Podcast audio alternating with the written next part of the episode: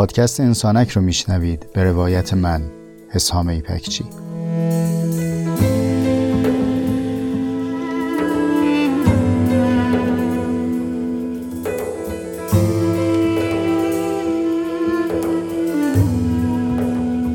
پادکست انسانک مجموعی از جستارهای صوتی است که توی اون تجربیات زیسته و روزمرگی هامون رو با عمقی کمی بیش از معمول روایت می‌کنم.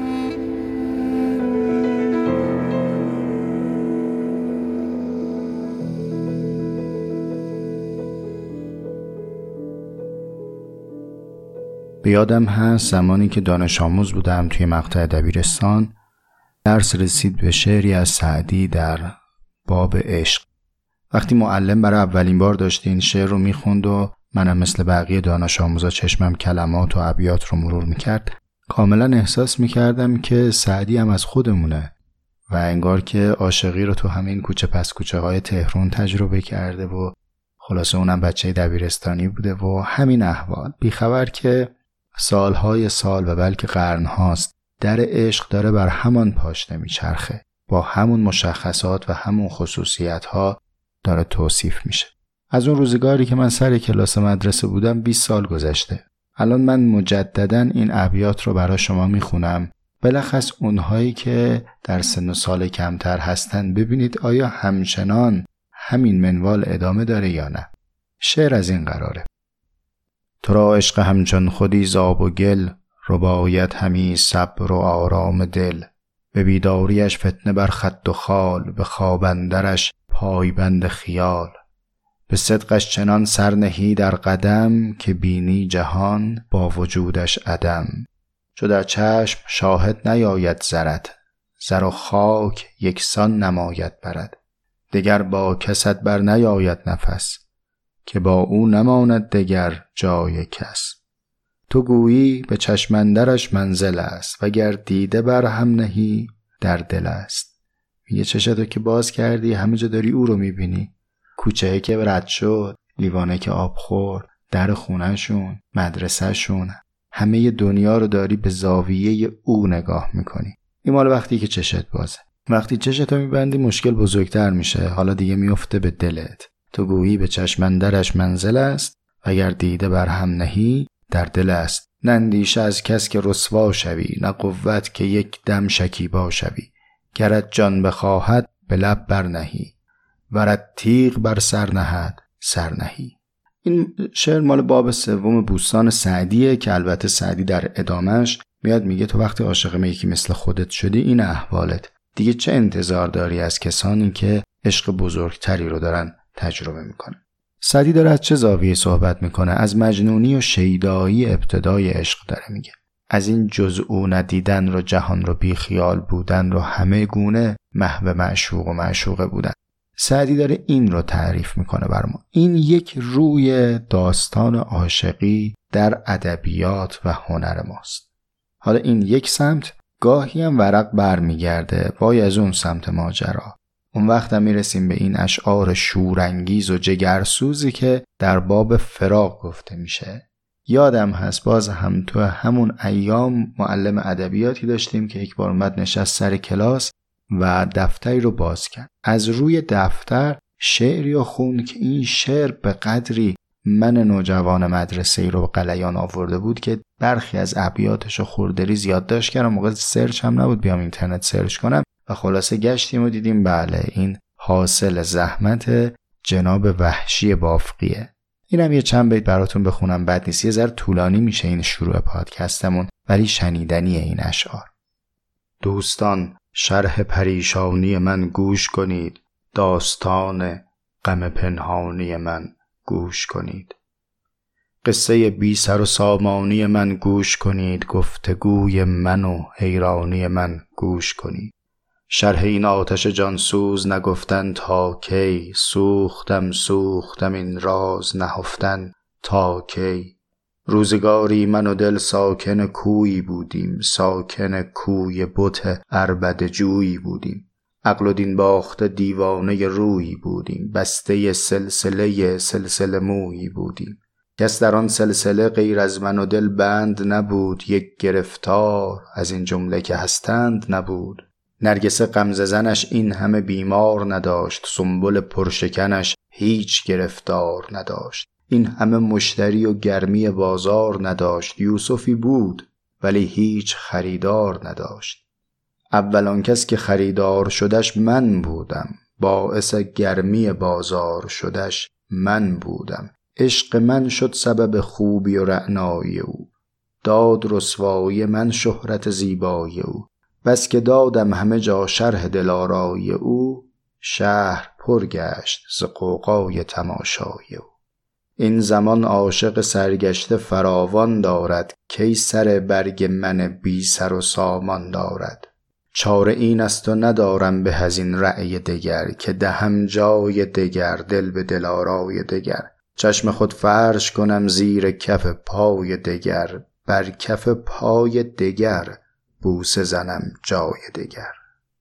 خب اینم شد این ور داستان. یعنی اون لحظه ای که خوردیم به بیوفایی و ببین آخرش به کجا می‌رسه. میگه حالا که شد اینطوری با همه این سوز و گداز پس برگردیم از اول. چشم خود فرش کنم زیر کف پای دگر بر کف پای دگر بوسه زنم جای دگر. اینم ترکیبی است که جناب وحشی بافقی سروده. یعنی دائم این پاندول در حال آمد و شده. هی برسیم به شور ابتدای عشق بعد برسیم به غم فراق. دوباره بریم از سر ماجرا. شور عشق دوباره غم فراق.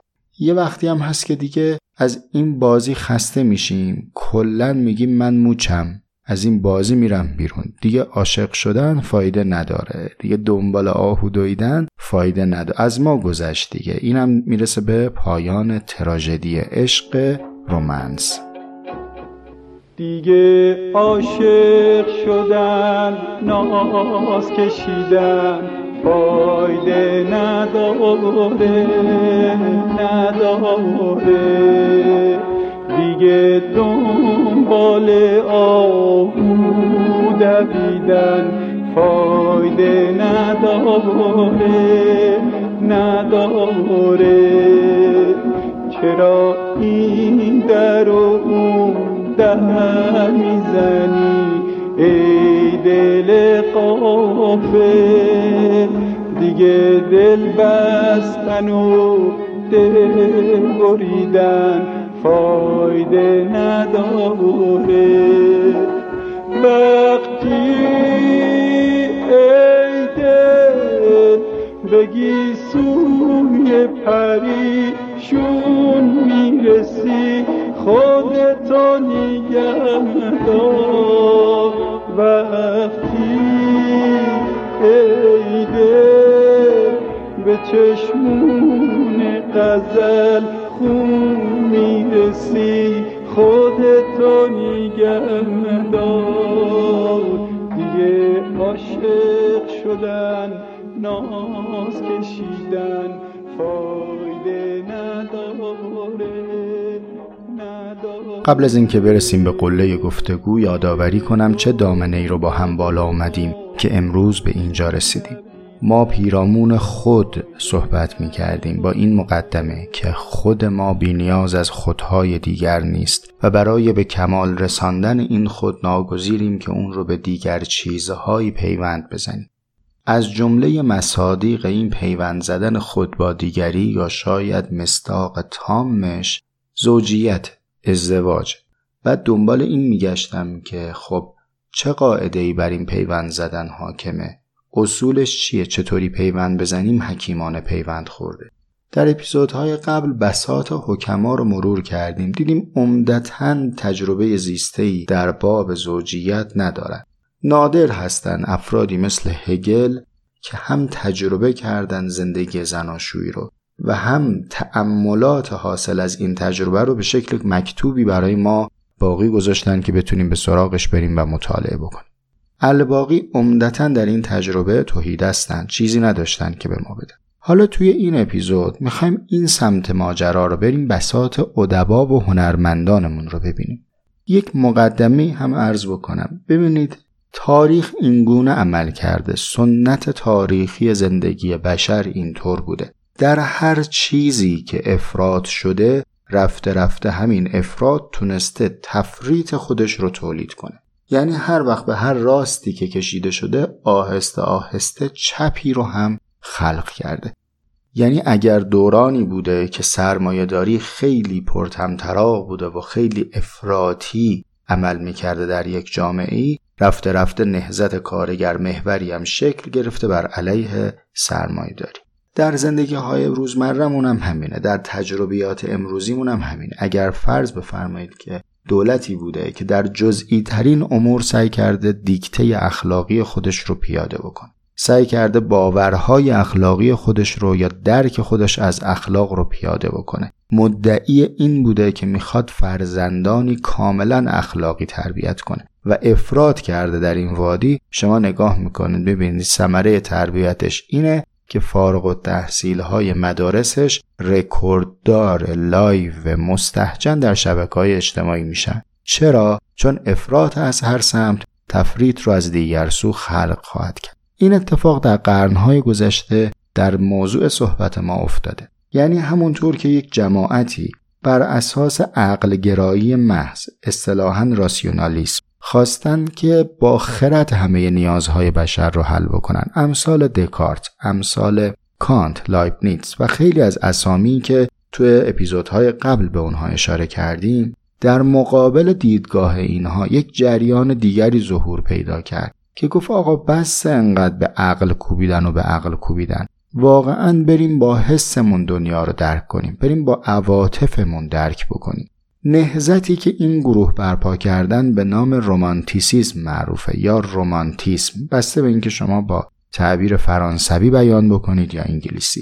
عمدتا پیش قراولهای این نگاه هم هنرمندا بودند یعنی اگر در راسیونالیسم و خردگرایی ما با متنهای سخت و صحبتهای آکادمیک روبرو هستیم در حوزه رومانتیسیسم موضوع در قالب داستانها، نمایشنامه ها، نقاشی و فیلم و هنر به مردم عرضه شده و از اونجایی که زبان هنر به زبان عامه نزدیکتره فراگیری بیشتری داره بنابراین خیلی از ما تابع همین رومانتیسیسم هستیم ولا اینکه این تاریخچه رو نمی‌دونستیم و با معلفه های اون آشنایی نداشته باشیم.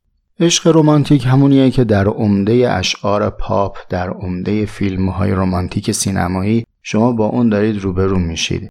عشقی است که عاشق و معشوق کاملا همه همدیگر رو در بر می‌گیرن و اوصافی داری که باش آشنایی. تقریبا می‌تونم بگم هر موسیقی که پلی کنید توش کلمه عشق داشته باشه عمدتا داره عشق رو از زاویه رومانتیسیسم براتون توصیف می‌کنه.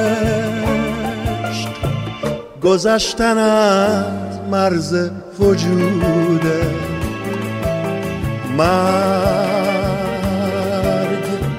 آغاز راه قصه بوده. من راهی شدم نگو که زوده. اون کسی که سر سپرده مثل ما عاشق نبوده. اما اون که عاشقونه جون سپرده هرگز نمرده. حالا ما می‌خوایم بریم رومانتیسیسم رو با هم یک مرور کنیم. ببینیم آیا گم شدمون اینجاست؟ ما اینکه در تکاپوی یافتن یک الگوی صحیح برای ایجاد پیوند زناشویی هستیم که با عمق زندگی و حکمت زندگی سازگار باشه آیا می‌تونیم نسخه رومانتیک رو در زندگیمون عمل بکنیم؟ خیلی بحث گسترده است و رومانتیسیسم رو نمیشه در چند دقیقه جمع جور کرد. اما من چند شاخص معرفی شده و رایج در این سطح زندگی رو می‌خوام توی این چند دقیقه براتون بگم.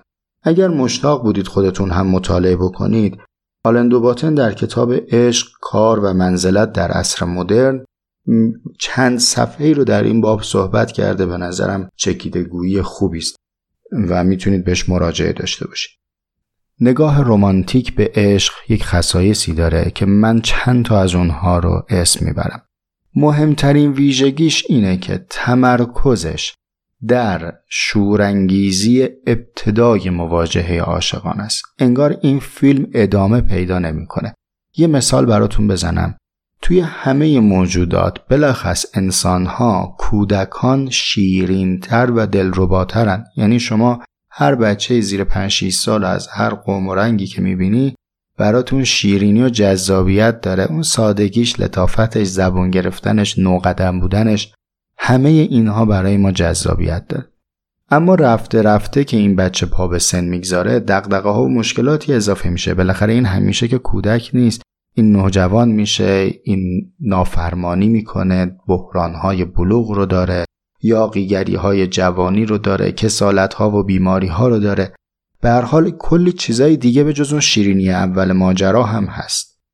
اما در نگاه رمانتیک با اینکه پذیرفته شده است که بشر در همه شعونش در حال تحول و تغییره. اصلا در حال مستحلک شدن این مو تغییر کرده پوست تغییر کرده صورت و چهره تغییر کرده اما عشق رو فقط دارن در کودکیش به تصویر می‌کشن. این مشخصه اولش. مشخصه دیگرش اینه که برخی از نیازها توش شده سمبل عشق ورزی. یعنی کاری با غذا خوردنت ندارن. ولی رابطه جنسی رو اومدن گفتن که لزوما به منزله یک ارتباط عاشقانه عمیقه. یعنی شما اگر در طول تاریخ بشریت نیازهای متعددی رو به عنوان نیاز حیاتی شناسایی کردی نیاز به خوردن نیاز به پوشیدن امن بودن و سکنا گزیدن همه اینها رو کاری ندارن؟ دقیقا نیاز جنسی که علل اصول در ردیف سایر نیاز هاست به همون اندازه اهمیت داره اینو گره زدن به یک ارزش دیگری و معرفیش می‌کنن به عنوان اظهار عشق. یعنی شما وقتی گرسنت میشه نمیگی من فقط از دست کسی غذا می‌خورم که با اون آشپز ارتباط عمیق عاطفی داشته باشم. اما در حوزه روابط جنسی اساسا این قاعده متفاوت میشه.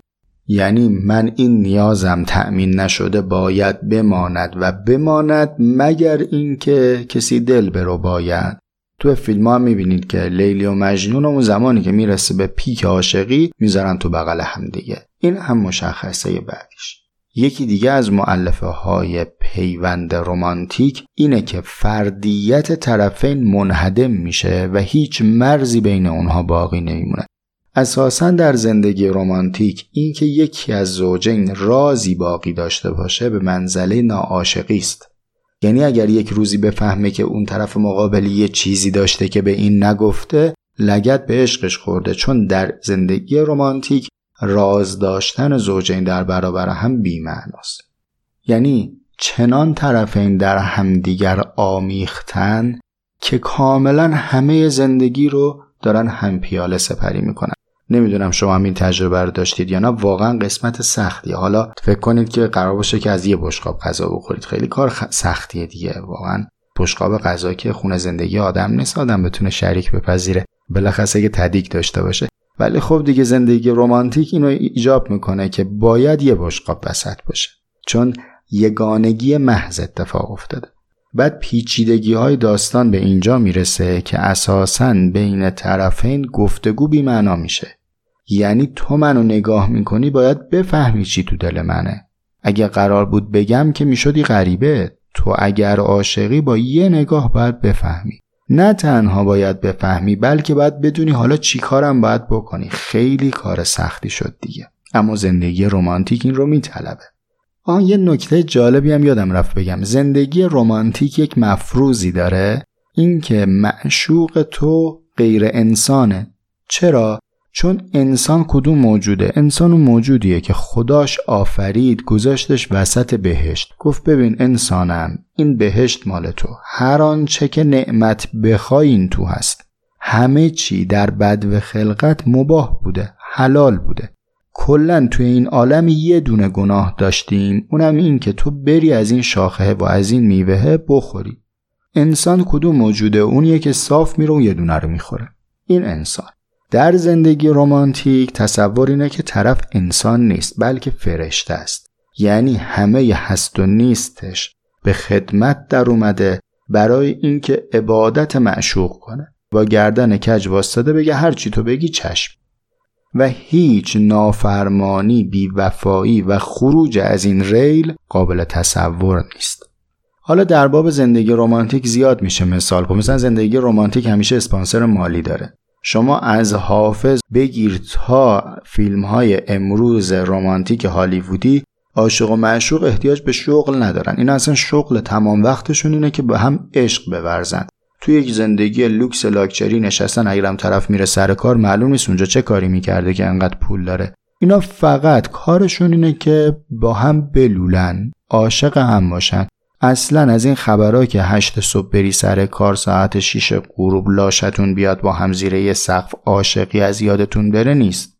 کنار چشمه و توی چادر و توی کمپ و لب دریا و ویلا و اینا زندگی رمانتیکه. و اساسا آموزشی توش نیست که خب با چالش ها و سختی های زندگی باید چطور کنار اومد. و دیگه قایت ماجرا این که عاشق و معشوق در هم نقص نباید ببینن. این موضوعی که میگن که مجنون در صورت لیلی خال نمی‌دید چون اگر خالو می‌دید دیگه عاشق نبود. یعنی کلا باید خوبی های طرف مقابل رو ببینی. اصلا فرضت این باشه که او هیچ نقصان و بدی نداره. در واقع سمبل عاشقی میشه همین مجنونی که به همه ماها دارن معرفی می‌کنن. جالبه. چند دهه قبل فروغ فرخزاد یک مصاحبه ای داره که اونجا میگه اصلا مجنون با این اوصافی که میگید بیمار روانیه. یه آدم سالمی نیست که به خود الگو باشه. ولی خب دیگه در رومانتیسیسم مجنون میشه سمبل عشق ورزیدن. مصاحبه فروغ رو بشنوید. آن که می‌گوید دوستت میدارم خونیاگر غمگیست که آوازش را از دست داده است. ای کاش عشق را زبان سخن بود. ای کاش امروز همه چیز عوض شده. دنیای ما هیچ ارتباطی به دنیای حافظ سعدی نداره. من فکر می‌کنم حتی دنیای من مثلا به دنیای پدرم هم ارتباط نداره. انقدر فاصله ها مطرح هستن. یک عوامل تازه وارد زندگی ما شدن که محیط فکری و روحی این زندگی رو می‌سازن. طرز تلقی یه آدم امروزی من فکر می‌کنم نسبت به آدمی که در 20 سال پیش زندگی می‌کرده کاملا عوض شده. اون تلقی که از مفاهیم مختلف داره. مثلا مفهوم مذهب اخلاق مثلا عشق مثلا شرافت مثلا شجاعت قهرمانی.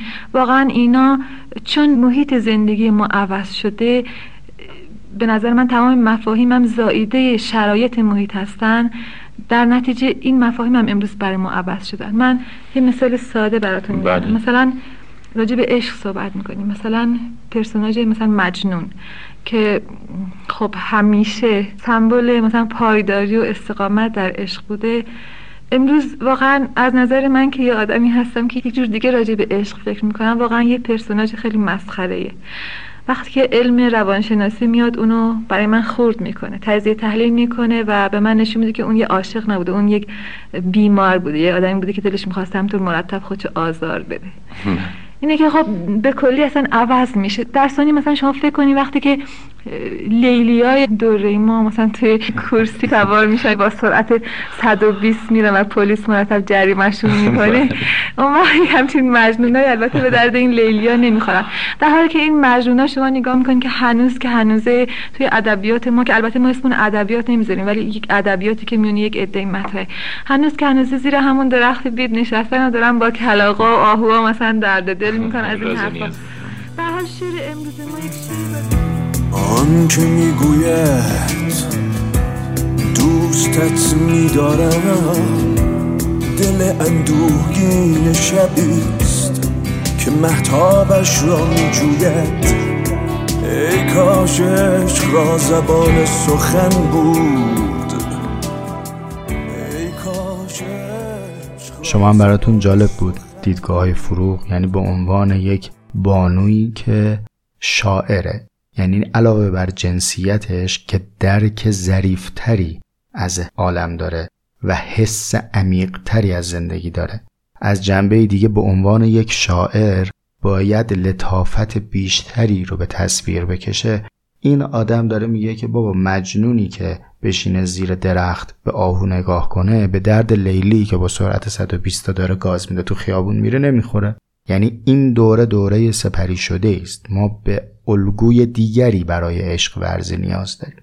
اما شما می‌تونید تصمیم بگیرید. ببینید به نظر شما آیا رومانتیک بودن اونطوری که ما داریم فکر می‌کنیم و عمدتا هنر داره به ما نشون میده آثار سینمایی و کتابهای داستان داره به ما نشون میده آیا واقعا الگوی عمیقیه برای زندگی زناشویی؟ اگر بپذیرید و بگید بله این الگوی خوبیه مشخصش افراد یعنی کلا در زندگی رمانتیک دوست داشتن به قدری اقراقامیز داره تعریف میشه که اولا امر ازلیه. یعنی گویی اینطور نیست که شما در انتخابش تأثیری داشته باشید. یک چیزی است که میبارد و در صفحه تقدیر شما نوشته شده. فلانی و فلانی و اسمشون رو پای هم نوشتن. اینطوره. در ثانی صفر و یکیست دیجیتاله. یه دفعه هم ممکن از بین بره. قابل تعمیر نیست. انگار شما بیمسئولیتید.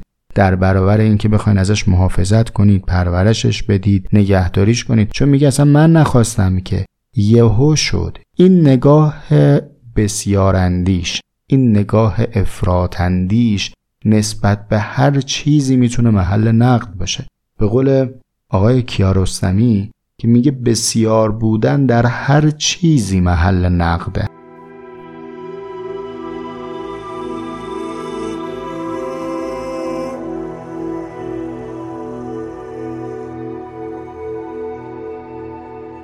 ولی واقعا من می‌تونم میگم عشق سازنده نیست. واقعا نیست. دو ماه سازنده است. ولی بعدش پوست همتون و هممون رو می‌کنه چه من چه فرق ولی این این چیزی که خب کسی تحمل نمی‌کنه. میگم مال من میگم حالا نوع عشق. حتی مولانا به شمسش هم اگر این کتاب غزلیات شمس رو بیرون نیورده بود نظرم مفهوم یعنی فقط ارزشش این یادداشتایی است که بیرون ولی اصلا اون روزا رو اگر بخونید داستانشو میکوبیدن شاگرداش از اقصانقات عالم میامدن ببینن چهر روز با شمس خلوت می‌کرد در باز نمی‌کرد. و سینی غذا رو میداشتن تو می‌خورد می‌داد بیرون. ذره احساس مسئولیت نداشت نسبت به دو ماه اولش واقعا عالیه. بعدش به چه روز میاد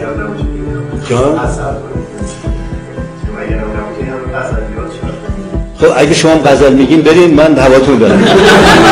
اگه غزل میگین. اما اگه هیچ چی گیریش نمیاد جز که خط تلفن اشغال می‌کنه دوستاتون عدس میدین پدر مادرتون میرن جوری همه چیز به هم میریزین کارتون انجام نمیدین خب ما سرسره همه در نمیدین چی که در نمیدین توش که؟ پسرم کوچیک بود خیلی تعریف خوبی از عشق کرد.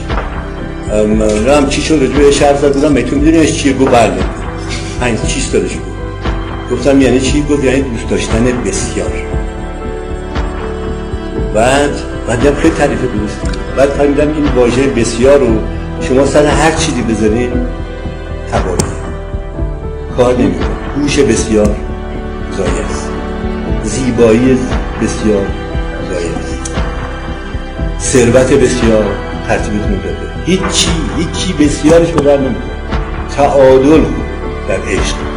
تعادل هم اگر بخوان رد کنید دیگه نمیگین عاشق شدن میگین دوست داشتن وقتی دوست داشتن یه اندازه داره که می‌تونین شما کنترلش کنید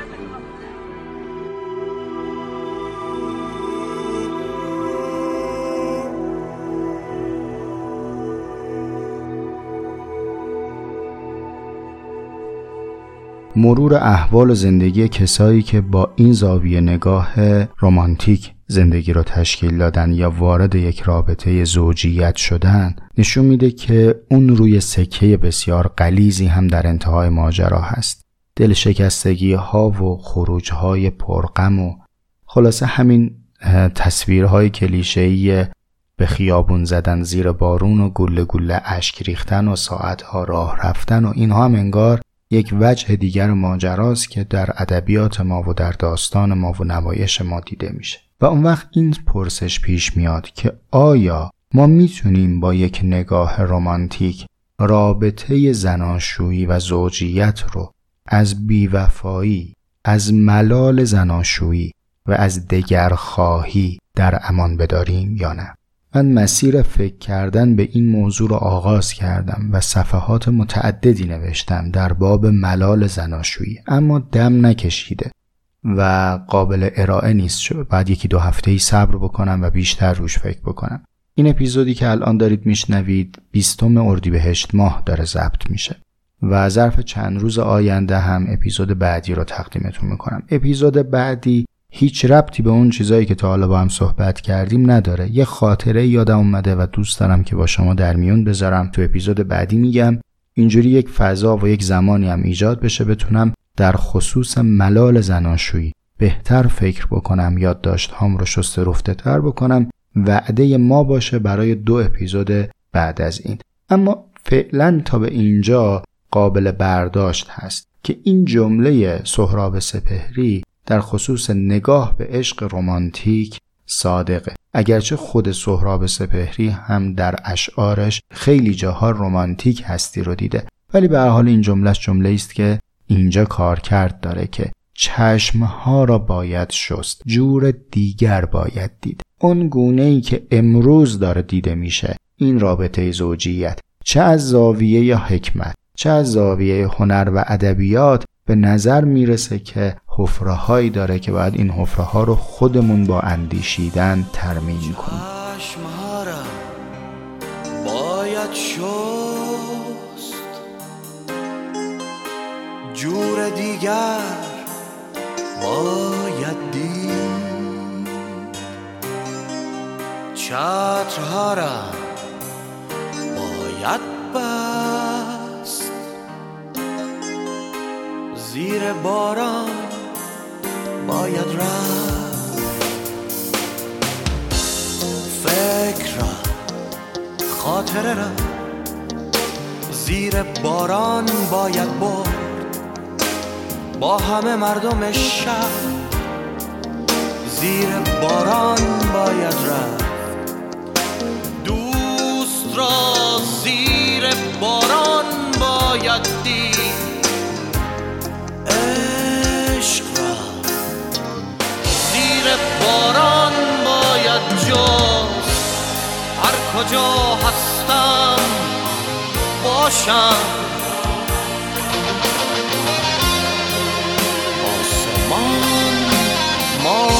من است پنجره فکر هوا